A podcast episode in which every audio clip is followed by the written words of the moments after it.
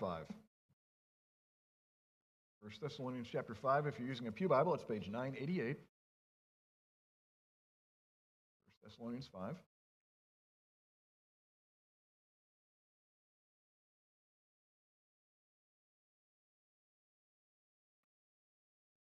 We've come to our final message on 1 Thessalonians 5:19, which if you visit here regular, or if you're visiting with us, I, I don't typically take 10 weeks on one particular due to the nature of our particular study right now that we spent 10 weeks reflecting on one verse.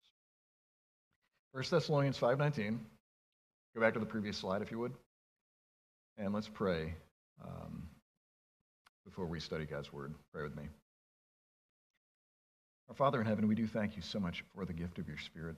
Uh, Lord, of all the things that we can and should be thankful for, um, Jesus' work on the cross and in the empty tomb and the Spirit's work in our hearts are uh, some of those things that we ought to be most exceedingly grateful for.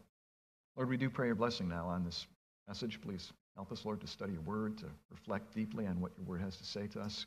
Help me, Lord, to preach with power and clarity and work through this to transform us for your glory. Through Jesus we pray. Amen. 1 Thessalonians 5:19 says this, "Do not quench the spirit." May God give us ears to hear his word.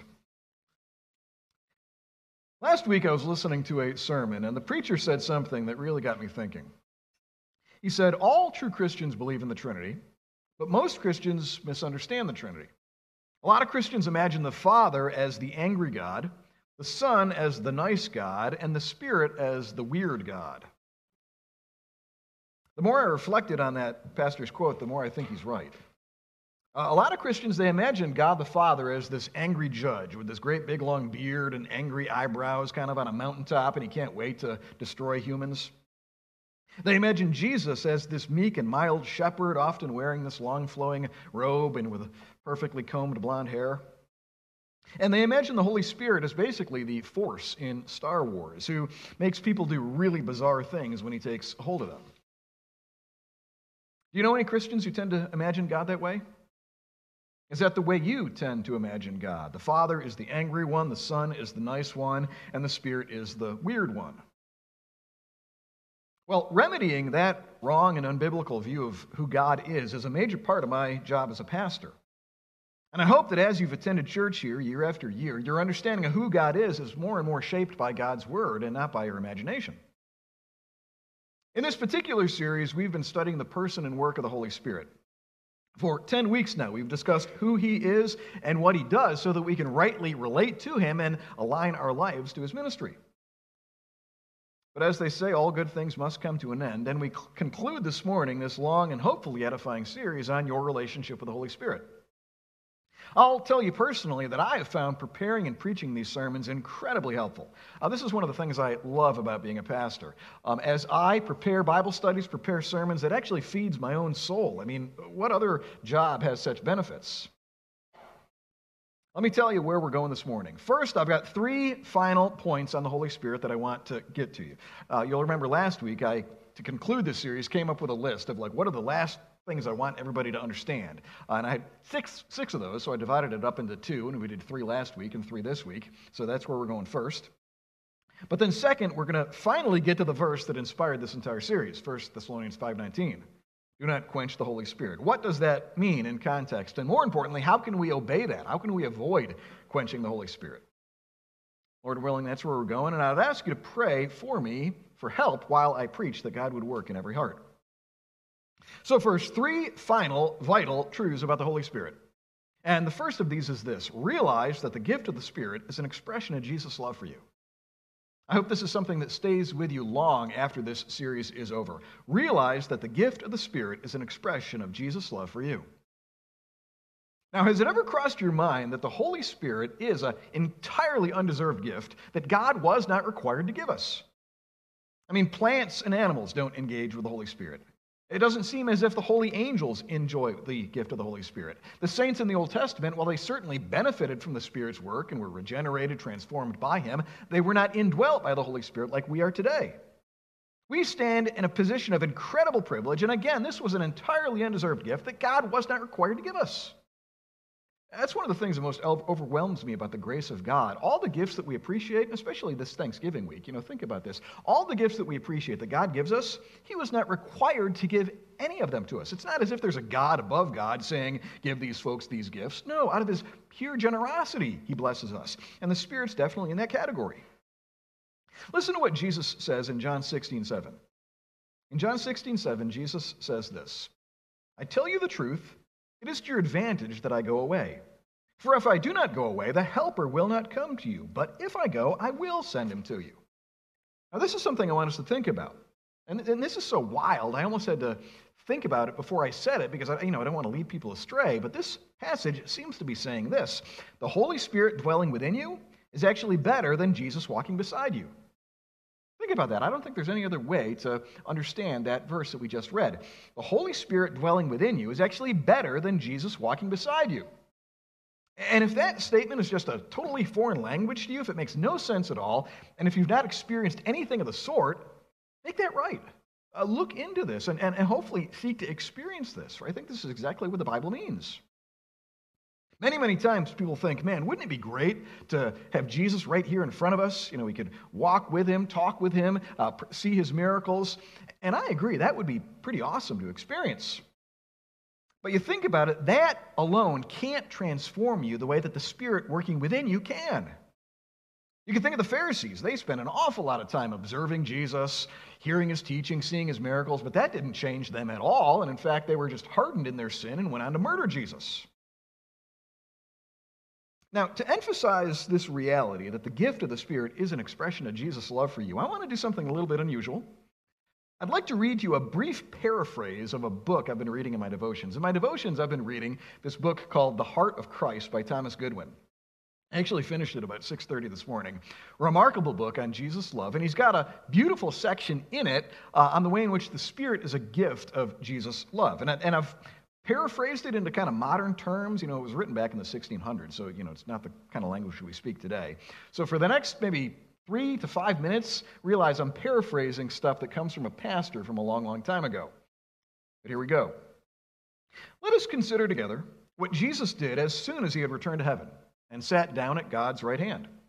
He abundantly fulfilled all that he had promised in his final sermon to the apostles, recorded in John 14 through 16. He immediately poured out his spirit on the disciples, and that richly, like the Apostle Paul says in Titus 3:5. And realize this spirit is still active today.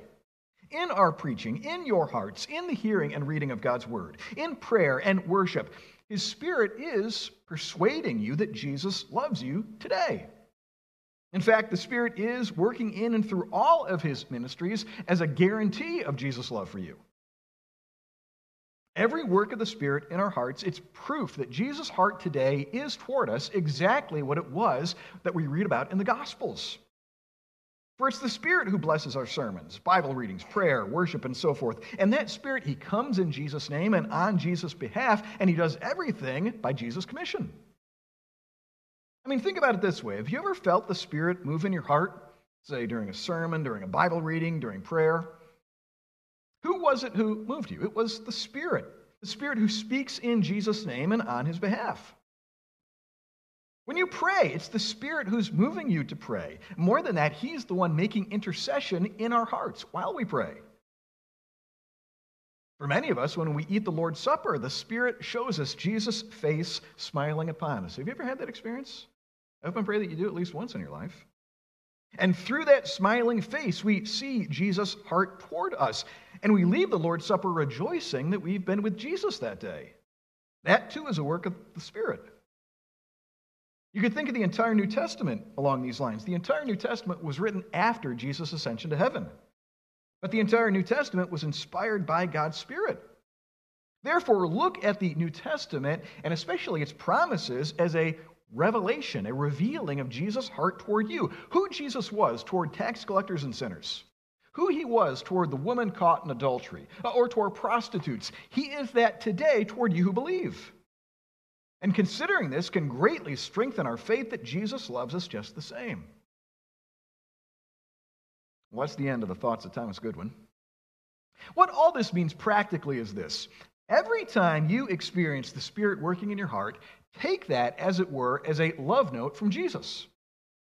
Every time you, you experience the Spirit, say, convicting you of sin, leading you to repentance, illuminating your mind, helping you to understand and apply God's Word, moving you to pray for something, imagine it almost as if it's a text message from Jesus saying, You are my beloved Son. You are my beloved daughter. With you I am well pleased. And if you get that, I think this is part of how Romans 8:16 is fulfilled. The Spirit himself bears witness with our spirit that we are the children of God.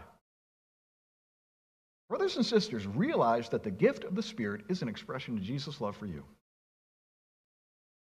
Quickly, a second vital truth about God's Spirit.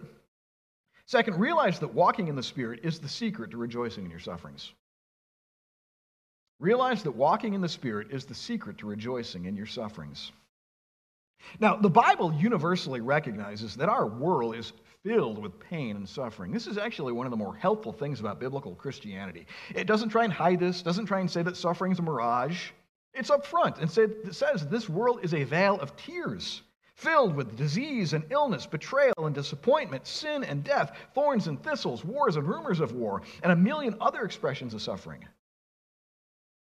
This is a world where babies die, where loving mothers get cancer, where godly men are unjustly imprisoned, where deceptive con men oppress and take advantage of the innocent. Again, the Bible never seeks to deny any of that, but recognizes it as a harsh reality. But at the same time, the Bible also calls believers to some pretty crazy things when it comes to suffering. Specifically, to rejoice in suffering, to count suffering joy. James 1 2. Count it all joy, my brothers, when you meet trials of various kinds. Romans 5 3. Not only that, we rejoice in our sufferings. 1 Peter 1 6. In this you rejoice, though now for a little while, if necessary, you have been grieved by various trials. Now, you think about those two truths that this world is filled with pain and suffering, and that we're to rejoice in our pain and suffering, and that could almost drive you insane. We're to rejoice in cancer, rejoice in miscarriage, rejoice job, the death of a loved one, a wayward child, some crippling illness. Uh, to, to unbelieving hearts, such thoughts are ludicrous in the extreme, and not a few people have abandoned Christianity entirely for this reason. But this, brothers and sisters, is where the Holy Spirit makes all the difference. Actually, it's more than that. This is one of those places that without the Holy Spirit, you simply cannot do what the Bible calls you to do. It's impossible. You simply cannot rejoice in your suffering without the help of the Spirit. But thank God, this is one of the very reasons why God gave us His Spirit. So that in and through the pain, in and through the tears, in and through the grief, we can persevere believing that the joy that is set before us is greater than the suffering that we have to endure. And that what's more, the suffering of this present age isn't worth comparing with the glory that will be revealed in us. Listen to 2 Timothy 1 7 and 8. God did not give us a spirit of fear, but of power and love and self control.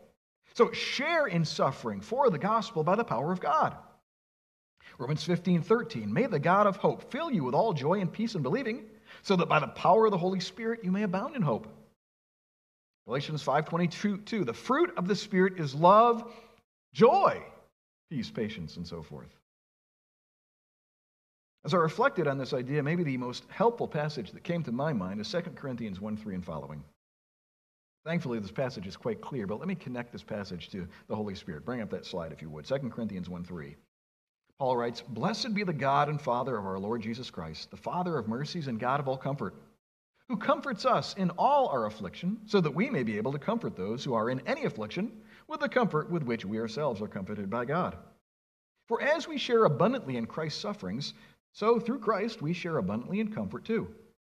If we are afflicted, it is for your comfort and salvation. And if we are comforted, it is for your comfort, which you experience when you patiently endure the same sufferings that we suffer.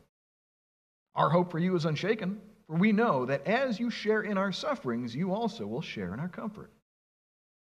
Now, as we read that passage, comfort comes up 10 times, uh, which is a lot. That's pretty concentrated. But here's something important to remember. What was one of the titles that Jesus used for the Holy Spirit?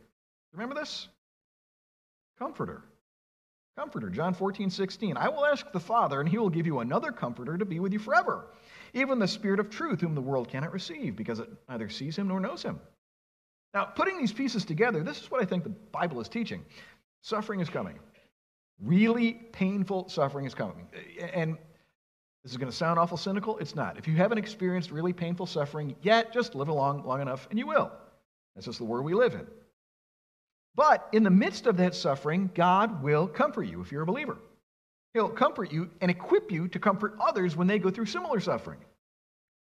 Now, how will God comfort you? He'll use a variety of ways. He'll use good friends, loved ones. He'll use the promises of Scripture. He'll use prayer. He'll use your church family. He'll use providential blessings, all sorts of things to equip you in your suffering to comfort others. But the most important factor in comforting you in your suffering will be the Holy Spirit. This will be one of his most important jobs. And if you can learn how to take advantage of the Spirit's resources and align your life to his ministry, you'll be able to rejoice in your sufferings and to count your trials joy. So here's the practical application of what I'm saying learn to walk in the Spirit now, before the suffering comes, so that you'll be prepared to walk in the Spirit when the suffering arrives. You get that? I mean, you don't want to try and sort this out when the suffering hits. You know, life will be too chaotic, it'll be too crazy, You'll, your mental whatnot will be all messed up. Learn how to walk in the Spirit now before the suffering comes so that when it arrives, you're already walking in the Spirit and already prepared. This is the secret to rejoicing in your suffering. So, brothers and sisters, do everything that you can to learn how to walk in the Spirit now. You'll be glad when the suffering comes. One final vital truth about the Spirit. Let us praise God that the Holy Spirit is a missionary spirit. Whatever else you learn about the Holy Spirit, don't forget this one fact that the Holy Spirit is a missionary spirit. Now, I want to explain to you one way that I think a lot of believers get the work of the Spirit wrong. Okay, this is not what I think you should believe. A lot of believers think that the Holy Spirit dwells in us now primarily to make us considerably more godly than the Old Testament saints. They think that Old Testament saints, since they weren't indwelt by the Holy Spirit, were severely limited in their ability to be godly, almost like cavemen when it comes to godliness. But we New Testament believers were indwelt by the Spirit, and that enables us to be dramatically more godly. You ever encounter people that think this way? I mean, it's possible you're thinking that way right now. I've come to believe the Bible does not teach anything like this at all.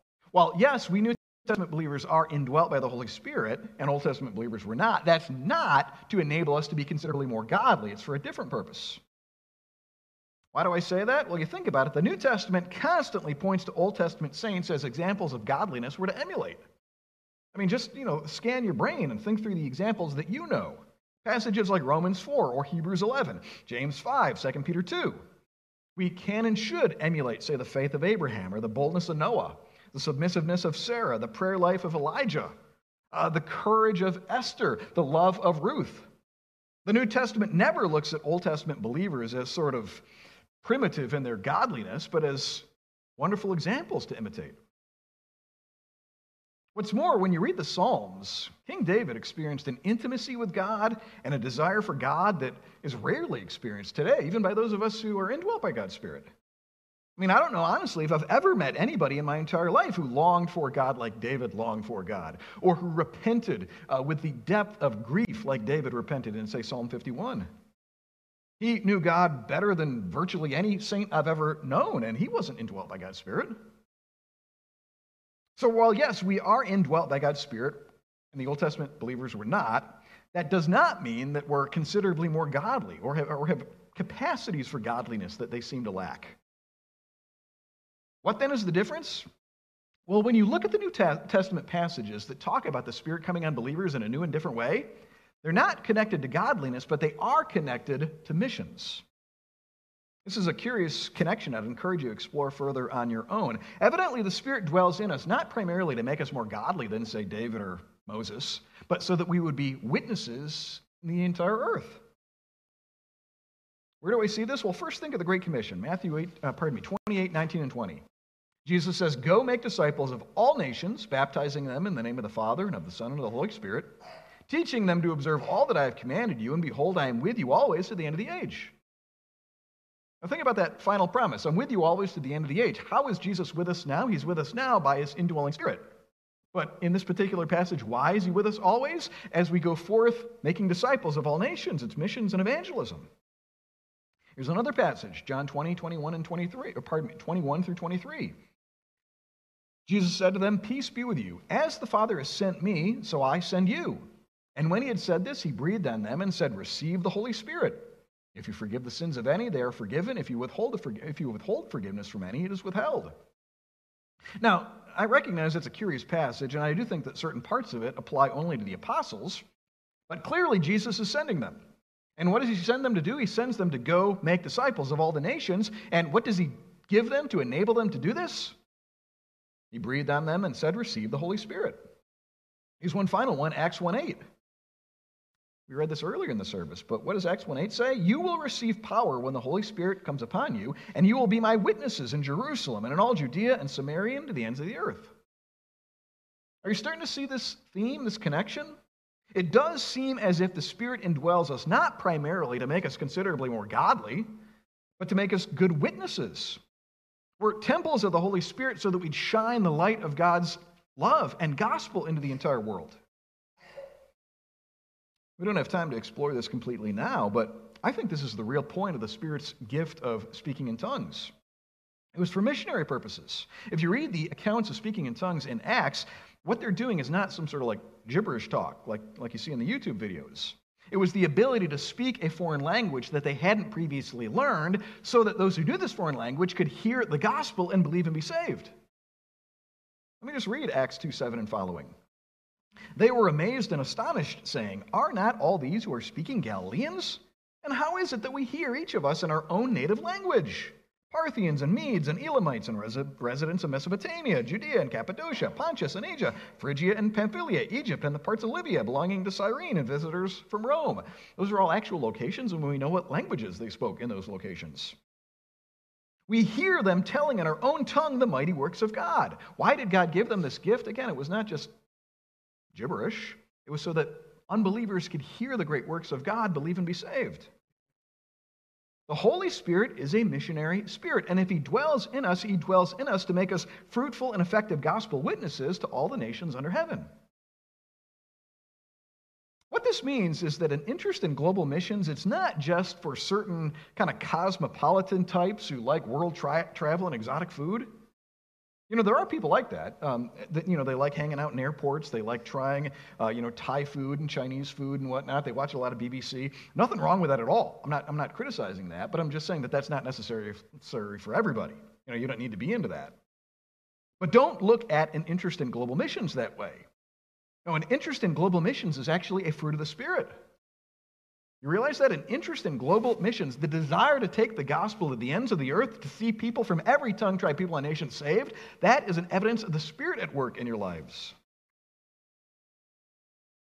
Henry Martyn, the missionary to Persia and Bible translator who died sadly young at 30, he said this The Spirit of Christ, call up that slide if you would. The Spirit of Christ is the Spirit of missions. The nearer we get to Him, the more intensely missionary we become. I know I've shared these statistics with you many times before, but I'll keep sharing them until we all have them memorized. Ours is a world of 8 billion people. Today, 3.2 billion of those have never heard of Jesus once. So, were you to line the entire human race up, every third person would not know there is such a thing as a Bible, uh, would not know of anybody named Jesus, and would not know that salvation from sin is even possible. Of the 7,000 people groups currently existing today, 3,000 still have no access to the gospel. Of the 2,700 languages, uh, no, pardon me, 7,000 so 7, languages, 2,700 still don't have a single verse of Scripture in their language, which equals 380 million people. And of all the languages on the planet, only 318 have the entire Bible translated into their language. So pray, brothers and sisters, that God will raise up Bible translators. One last statistic only one out of every 1,000 Christian believers becomes a foreign missionary.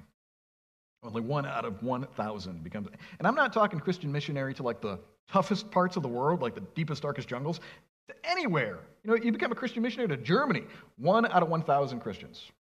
You can think through is that what's going on there? Is it possible God might be calling more than that? The Holy Spirit is a missionary spirit.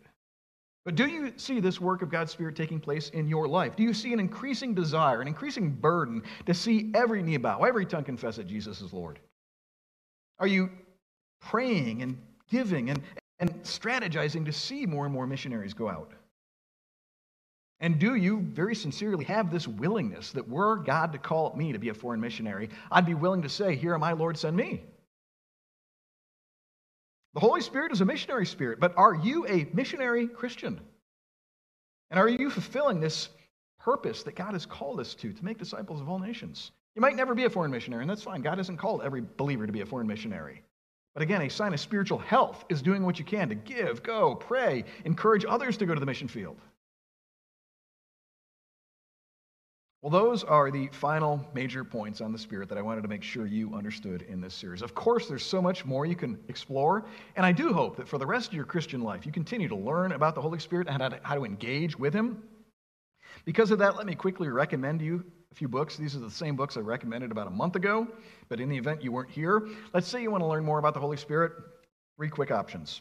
First, little booklet by R.C. Sproul, Who is the Holy Spirit? You can see it's Probably not a whole lot deeper than what we've gone into in this series, um, but if you've appreciated it, this might be sort of good resources to hand on, have on hand to re- remind you of what we've talked about.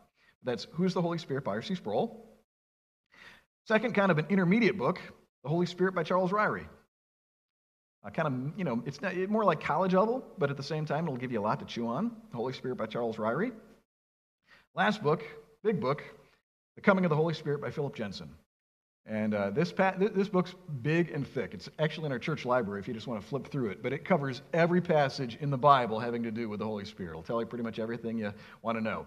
You probably won't agree with everything in it, uh, but if you've got a question, you know, say you come across some passage, it's got a little phrase on the Holy Spirit, and you're like, what in the world is that talking about? Uh, this book will address that.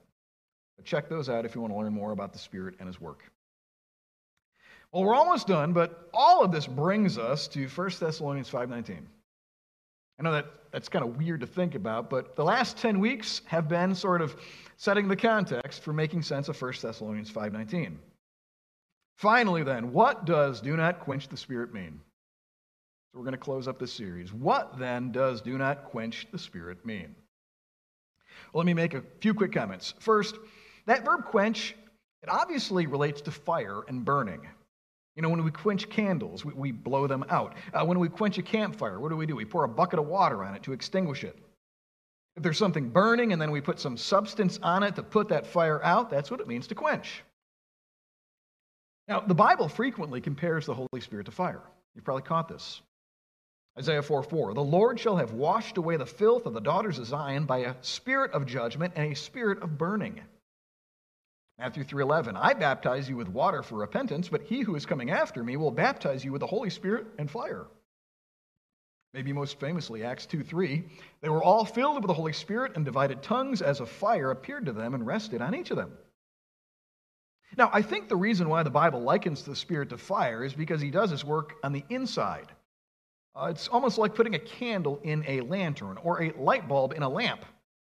In those in whose lives he's working, he warms the heart to the things of God. He illuminates the mind to comprehend the truth of God. I hope and pray you've all experienced at least some of that. Well, what then does it mean to not quench the Holy Spirit? Well, there are a couple things we can say for sure that this does not mean. First, to not quench the Spirit, it does not mean that we sort of destroy the Holy Spirit in some sort of absolute sense. Uh, you know, we don't have the ability to kill the third person of the Trinity so that he ceases to exist. Uh, that would be absolute nonsense and would contradict the entire Bible. But second, I also don't think, don't quench the Spirit, it does not mean that we have the ability to completely drive the Spirit out of our lives.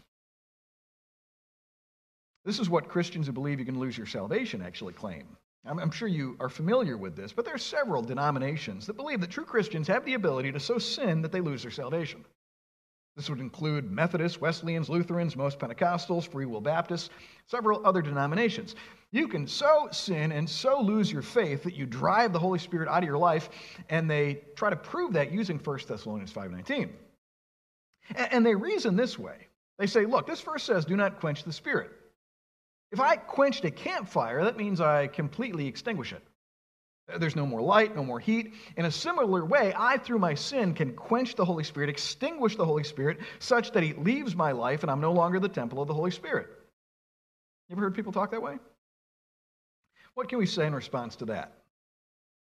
Well, a couple of things. First, to think that we can completely drive the Spirit out of our lives, such that He like leaves and never comes back, that would contradict many, many other passages of Scripture.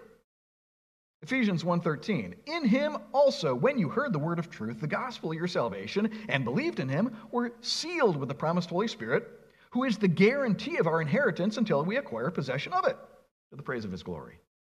You could go back to that entire sermon we did on the sealing of the Holy Spirit and how the way in which once we're sealed there's no unsealing it even with our best efforts. Philippians 1 6, I am sure of this, that he who began a good work in you will bring it to completion at the day of Christ Jesus. Maybe most clearly, Hebrews 13 5, he has said, I will never leave you or forsake you. Additionally, realize the word translated quench here, it doesn't necessarily mean to extinguish to the point of non existence, but it can mean simply to dampen, uh, to partially quench, if that makes sense. You know, you can partially quench a campfire without thoroughly extinguishing it. I mean, you remember your Smokey Bear commercials, don't you? This is actually a place where consulting different Bible translations is helpful. Let me show you how different Bible translations translate this phrase, and notice how not all of them assume the idea of completely extinguishing something. Bring up that slide if you would. For example, the CSB says, don't stifle the Spirit. The CEB, don't suppress the Spirit. The ERV, don't stop the work of the Holy Spirit. The EXP, don't hold back the work of the Holy Spirit. Good News Translation, do not restrain the Holy Spirit. The ICB, do not stop the work of the Holy Spirit. Uh, maybe my favorite one, this is the uh, Phillips translation never damp the fire of the Spirit.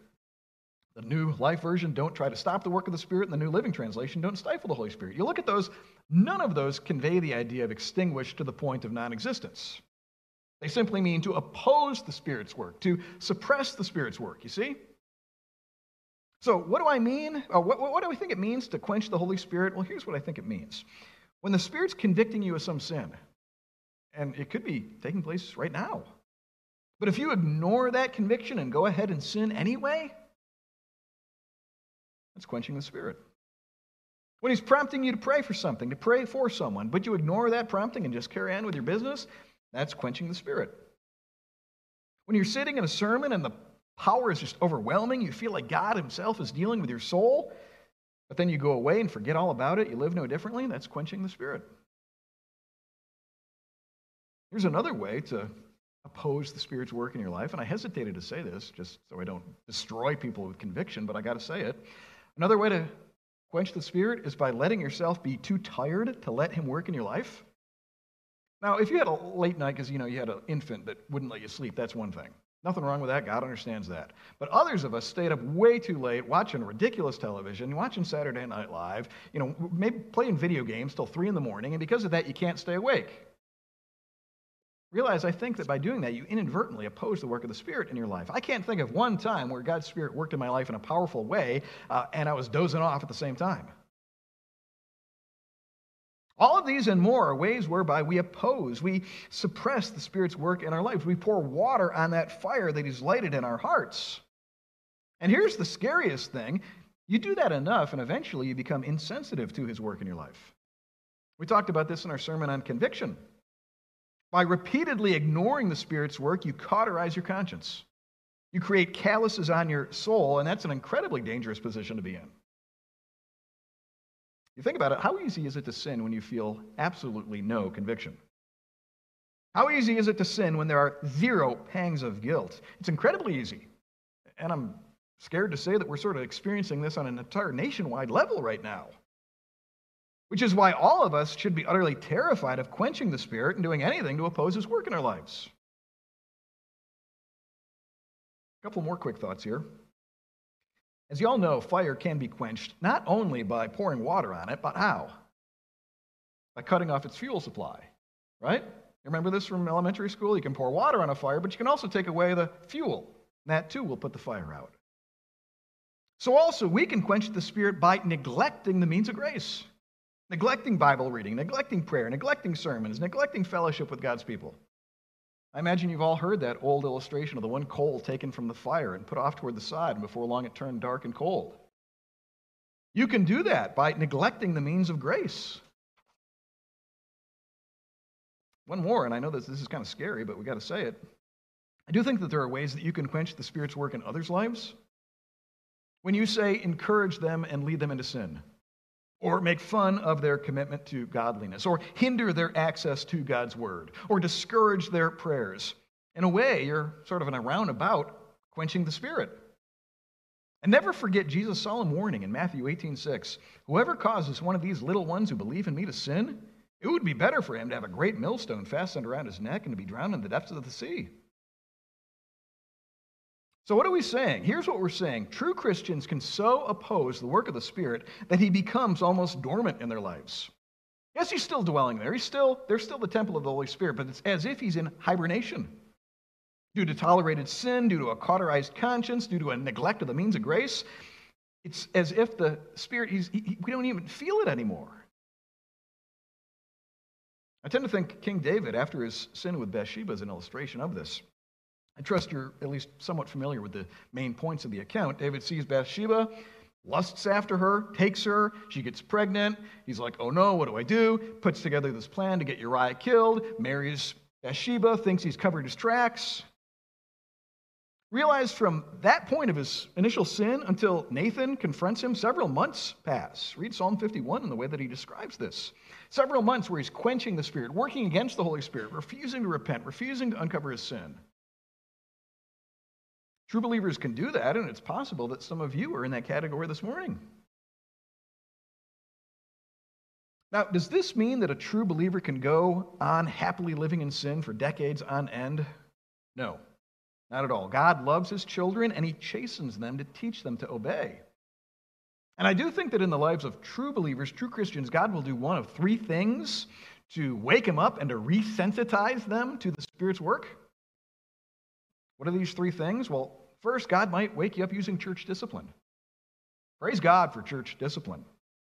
When we have so opposed the work of God's Spirit, so hardened our hearts uh, that we feel no pangs of guilt whatsoever, it's a loving thing for brothers and sisters to come around us, to encourage us, to admonish us, to pray for us, to bar us from the Lord's Supper, uh, to even put us out of the fellowship if necessary. God can use that to bring people to repentance and rescue them from self destructive sin. A second means that God uses to wake up those who have quenched the Spirit is providential discipline. Providential discipline. And the examples of this are too many to illustrate. But some sickness, some illness, bankruptcy, prison, really, I mean, again, there's no limit to what God can do. But again, this is a loving thing. God loves us too much to let us destroy ourselves in sin. And if we continue opposing the Spirit, quenching the Spirit, God will bring providential discipline into our lives. I think the last approach that God takes with believers who continue to oppose the Spirit's work in their lives is to literally take their lives, like literally kill them. There are several instances of this in Scripture. Uzzah, Ananias, and Sapphira, especially the believers at Corinth who are horsing around at the Lord's Supper. Sometimes it is better, both for the person and for the glory of God, to take them prematurely to heaven and real quick, I know that in the sovereignty of God there is no prematurely, but y'all know what I'm trying to say. To take them prematurely to heaven, then to allow them to continue on in self destructive sin and blasphemy. So, no, God's not going to let you go on forever oppressing the Spirit. Now, in light of this, you might be wondering, you know, I think I've quenched the Spirit in my life. What can I do? I've been ignoring his conviction, ignoring his promptings, neglecting to fuel his fire. And I don't want to experience any of those scary things you just described. What can I do? Well, I'm reminded of the church in Laodicea. When they had lost their first love, what did Jesus say? Repent and do the works that you did at first. Really, the only thing you can do is to pray for sensitivity of the Spirit and to start responding to the very faintest conviction. Do that. You know, if you're afraid, you know, I think I'm, I think you just described me. Pray now, Lord, please make my heart soft and sensitive. Please scrape away those calluses, that cauterization. And as soon as you start feeling the slightest inkling to, to repent, to pray, uh, to whatever, start responding then and there.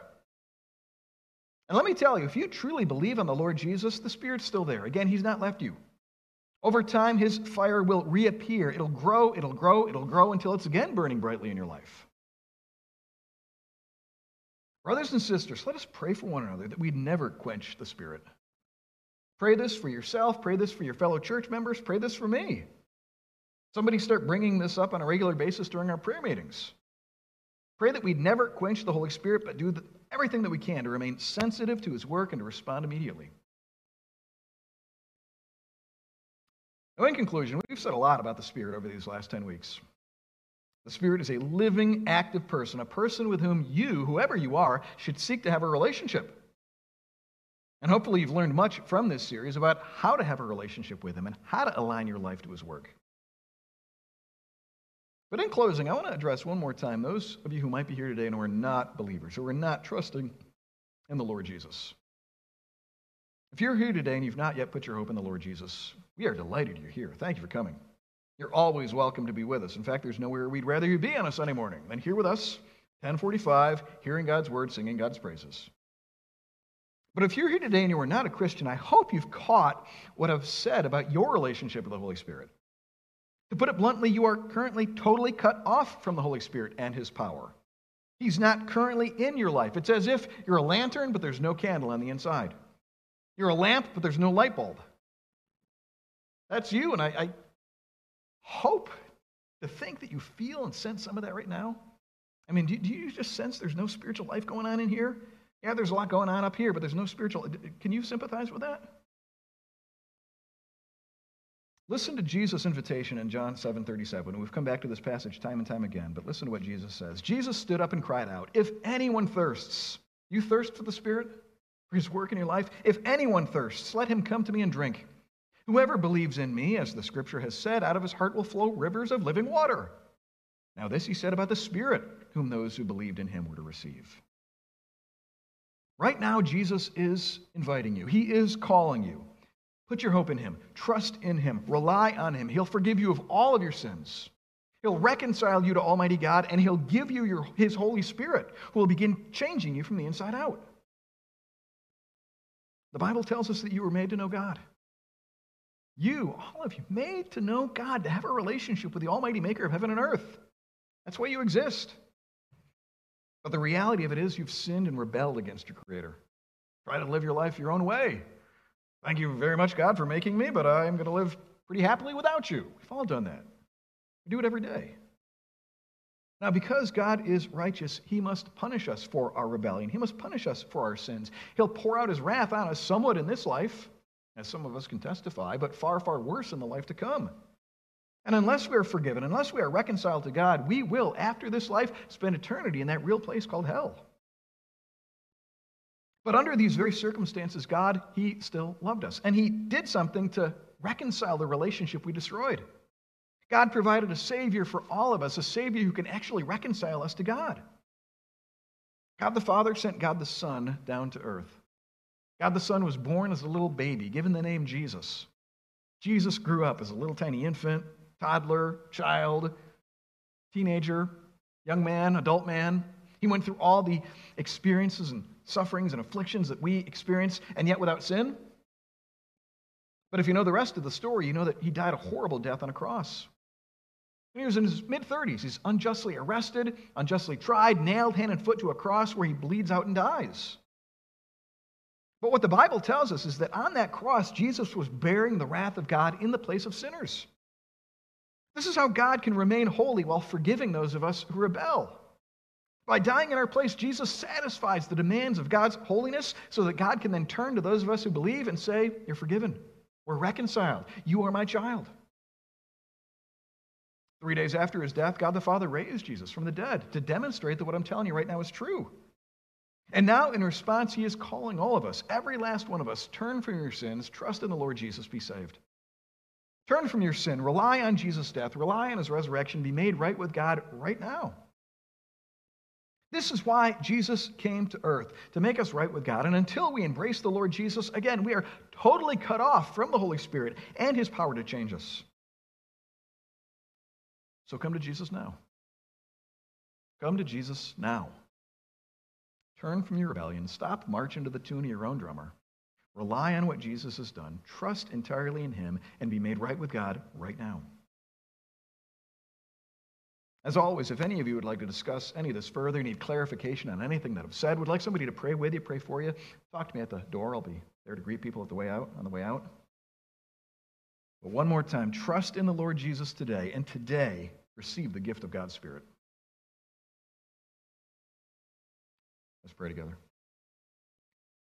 Oh God, it has been a joy to reflect on the gift of the Spirit. Lord, Again, it's overwhelming to think that you, you were under no obligation whatsoever to give us the gift of your Spirit. But because you are so generous, so kind, so gracious, you've given us not only forgiveness, not only the sure and certain hope of heaven, but right now the Spirit to renew us, to transform us, to preserve us, to bear fruit in our lives, uh, to do a thousand other glorious things. Thank you so much for the gift of your Spirit. We pray for the remainder of our Christian lives, that we would continue to grow in our understanding of His work, that we'd continue to learn how to align our lives to Him, that you'd help us to walk in the Spirit and not fulfill the lusts of the flesh. And we do pray that as this takes place, more and more, your Son and you, Father, would receive the glory. Through Jesus, we pray. Amen.